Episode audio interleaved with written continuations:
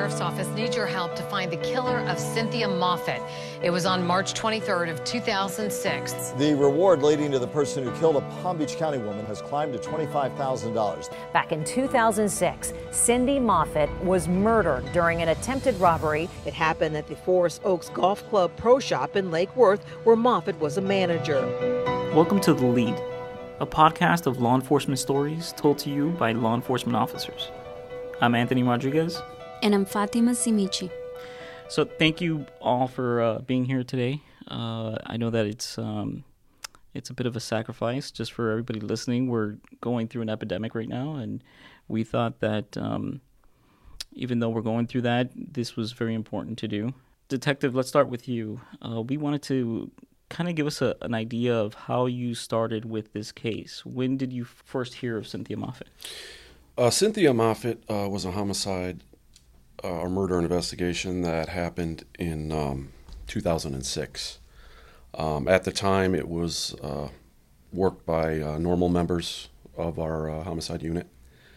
Um, since that point in time, detectives have left the unit, gotten promoted, retired. Um, when that happens, um, as time goes on with the case, after usually two to three years, um, it becomes what we call a cold case. Um, the reason why we call it a cold case is because um, new cases never stop coming in. And um, the guys that work the normal everyday homicides, um, you know, their workload keeps piling up and it, there's less, you know, time to pick up a case that's two years old and follow up on leads at that point. Um, so it goes to what we what we call the cold case unit um, which consists of uh, four detectives. Um, and our job is to look at older cases. Actually, a box of everything um, contains, you know, recorded interviews, um, evidence lists, um, you know, scientific reports. Um, and there's also a lot that's online now. Now that we're in, uh, you know, 2020, a, majority of the information is being transferred to an online uh, database. at that point, we go through everything. Listened to all the statements that were collected, you know, from the beginning when it first happened on March 23rd, 2006, um, to all of the detectives that had the case and, and the statements that they collected. Um, and from there, uh, we go back and we meet with uh, all the witnesses that were present at the time and names that came up, and you know, we re-interview them um, to see if any additional information, you know, uh, jogs in our memory or if they possibly left something out. Um, another thing we do is we go back to you know you know as a, a normal fact of life from 2006 to say now today um, people split up. They're no longer married. They don't have the same boyfriend girlfriend. Um, we go back and re-interview all of their past relationships um, to see if any new information is you know provided. Okay so you open the file you're you're looking at it. What do you learn? What do you know from this particular case, um, it was a murder that occurred on March 23rd, 2006, um, at a place called the Forest Oaks Golf Club, um, which is in Lake Worth, Florida, West Lake Worth, uh, near the area of uh, Lake Worth Boulevard and the Turnpike. Um, the incident happened at approximately 4:30 p.m. and involved a uh, female named Cynthia Moffett. She worked at the golf course. Um, did for quite some time. It's a the golf course itself is a very small golf course, a local community golf course. Um, has a clubhouse, small restaurant, bar. Um, she was working inside the club that time. She was working alone. It was toward the end of the day. She was closing up shop, which she does countless times over. Um, at that point, um, individuals came in um, in order to, what we believe, rob the uh, cash register. Um, during that, Cynthia was unfortunately shot and uh, died as a result. Now, uh, can you give us more detail about um, how was she shot? What happened after? She, uh, at the crime scene initially, there were two gunshots. Um, she was struck twice in the chest. Um, the rounds were nine millimeter caliber. Uh, we know that by two shell casings we found inside the establishment. the counter area where the cash register was was very close to the rear door of the establishment or of, the clubhouse, which leads right out into the golf course itself. Um, behind that golf course area is a community, uh, residential community uh, called Florida Gardens. Um, Cynthia was found just outside the rear door, face down, um, where she succumbed to her gunshot wounds and was pronounced dead. Um, from her body, across the golf course toward the direction of Florida Gardens, were um, several rolls of coins.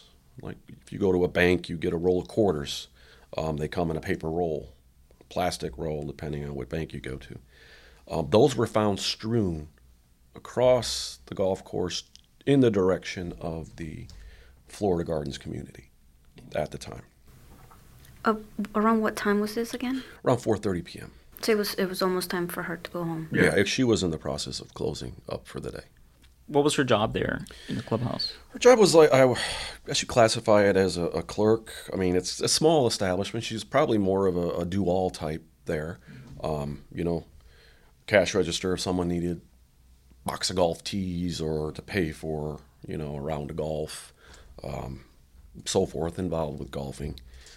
Um, the register um, when law when law enforcement got there, um, there was money still in the cash register, um, a large amount that was not taken. Um, her purse itself was there, was not rummaged through. Um, I mean, there was more than a thousand dollars in an envelope sitting in the register. I mean, basically in plain view that wasn't taken. So, so what does that as a detective tell you? That tells me that this incident happened extremely fast. Um, it tells me that the people that did this weren't really, I guess the word skilled.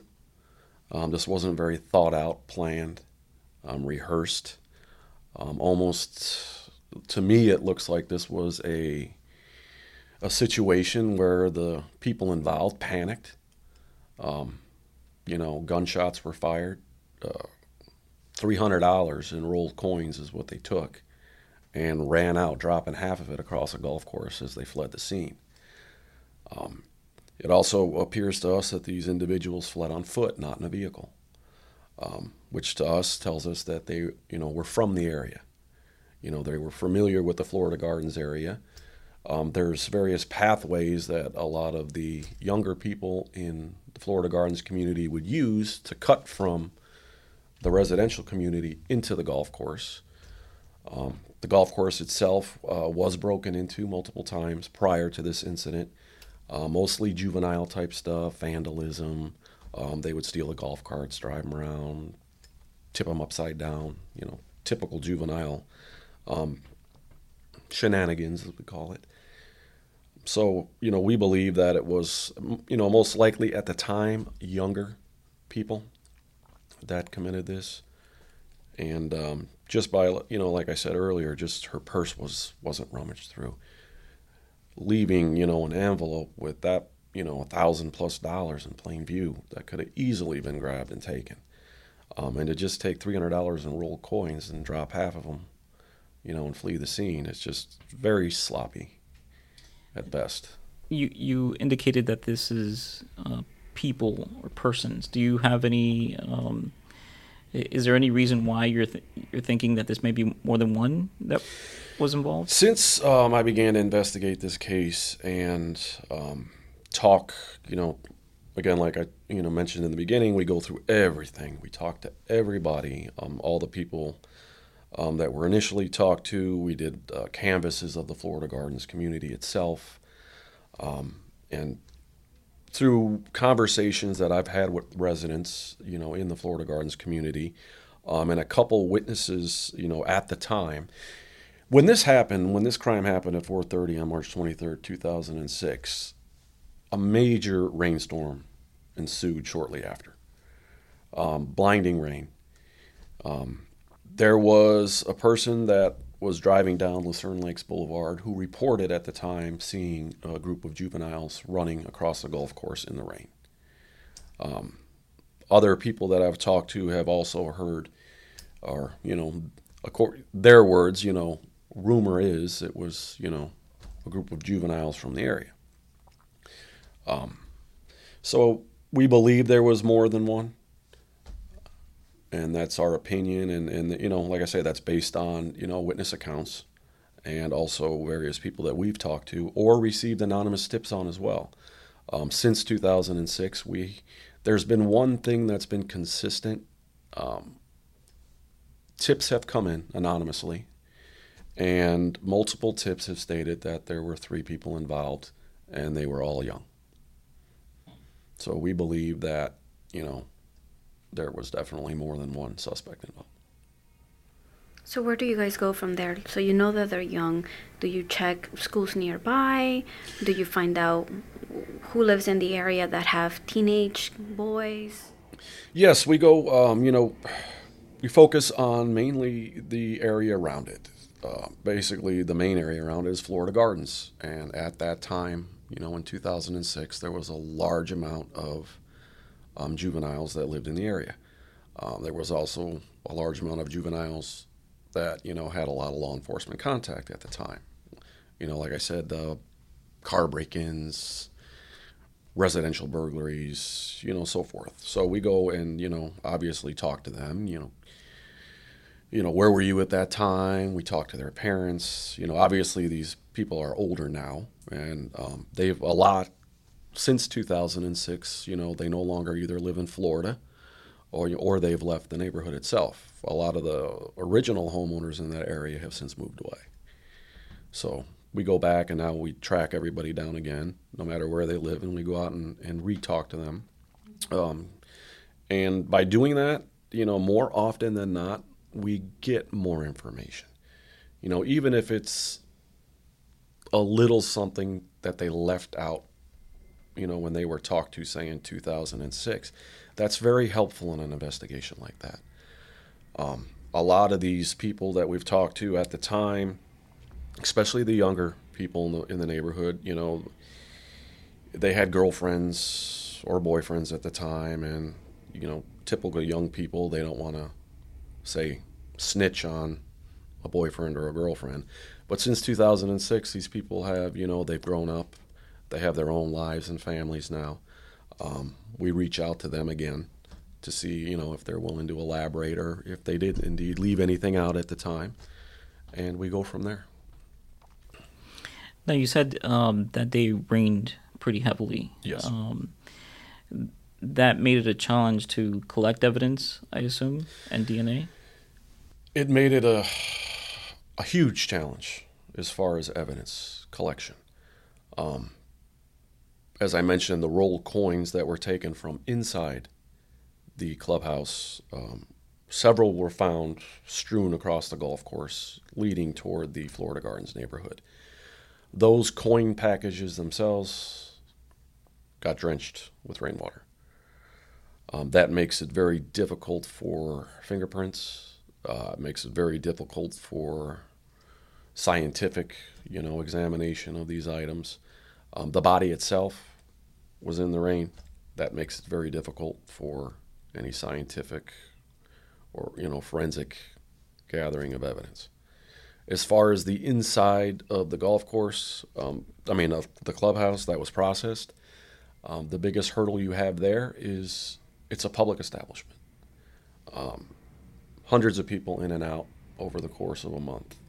Surfaces that aren't cleaned regularly. I mean, door handles, bathroom door handles, countertops. The large amount of DNA or fingerprints from multiple people make it uh, extremely hard to separate one from a thousand. And that, that's a hurdle when you're dealing with a, a very public place. So we do not have any fingerprints or DNA? Uh, nothing that would lead us toward a conclusion at this point. Um, and I'm never going to say never on that. The advancements in technology nowadays, um, from even 2006 to now, um, it's exponential. Um, the technology that's coming out is it's mind blowing as far as what what's being able to be done um, and what is moving forward. I mean, the, these advancements are coming at a much more rapid pace than anyone ever thought. Um, so, am I going to say we're never going to have anything? No, I'm not going to say that. Uh, with the advancements that are coming, I mean, I just don't. I don't see that. So this comes down to someone seeing something and coming to us. Someone seeing something coming forward would greatly help us in this investigation. Um, as I said earlier, I believe there was more than one person involved in this. multiple people involved in a crime, you know, if three people do something, chances are one of those three people told somebody else, who told somebody else, who told somebody else. We need one of those people to come forward. That would greatly help us put closure to this case.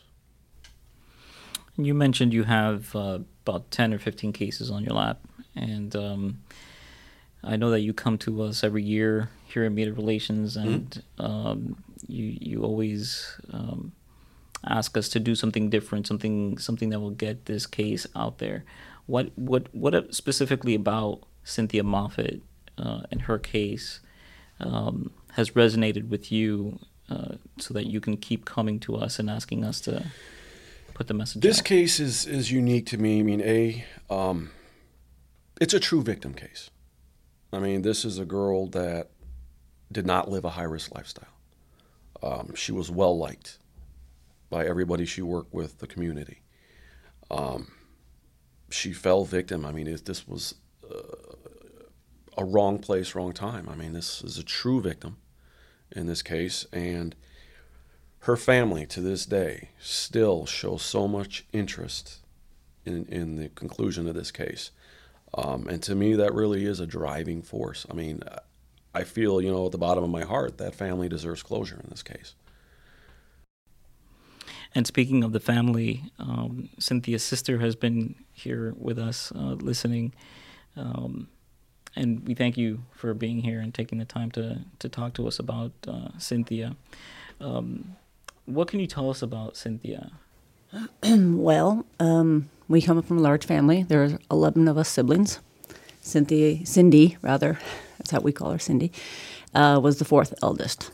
Um, we uh, grew up in the streets of Detroit, so she was a pretty tough girl. Looked out for me big time. Um, she had two daughters. One of them died when she was 11 months old from double pneumonia, and she has another daughter and a grandson. But um, you know, when you come from a large family, you got your ups and downs, and and we were definitely on an up before she died. I I went to visit her at the golf course several times, so I was familiar with the golf course uh, setting.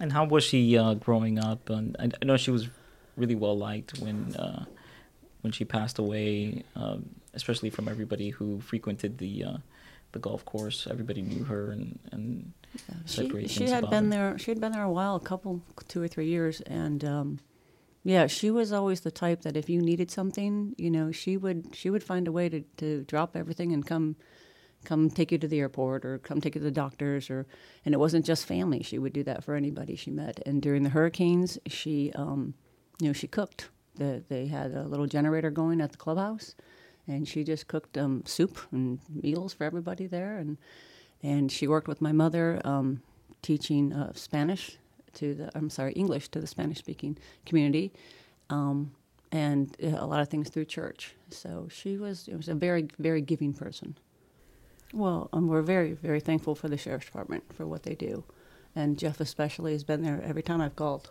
So, um, you know, they're they're there. Uh, I have I have confidence. I have confidence that something's going to come from this case. Um, the family does too. I mean, we deserve closure, and we do put it out there every year, and we do um, meet at the golf course every year. Um, some of my sisters don't like to do that. It, it it doesn't give them good feelings because that's where it happened. But to me, I spent many a time there with Cindy, good times. So I have a different feeling when I go there. Um, we did plant a tree and some roses and some bushes, and we have a little stone, a marker there. So so we go there and, and we celebrate her. I, I don't mourn anymore. Um, I celebrate her life, and it was a you know, it was a life well lived. But she had a lot more living to do. But you know, it's God's timing, so you can't, you know, I don't judge that or, or question that.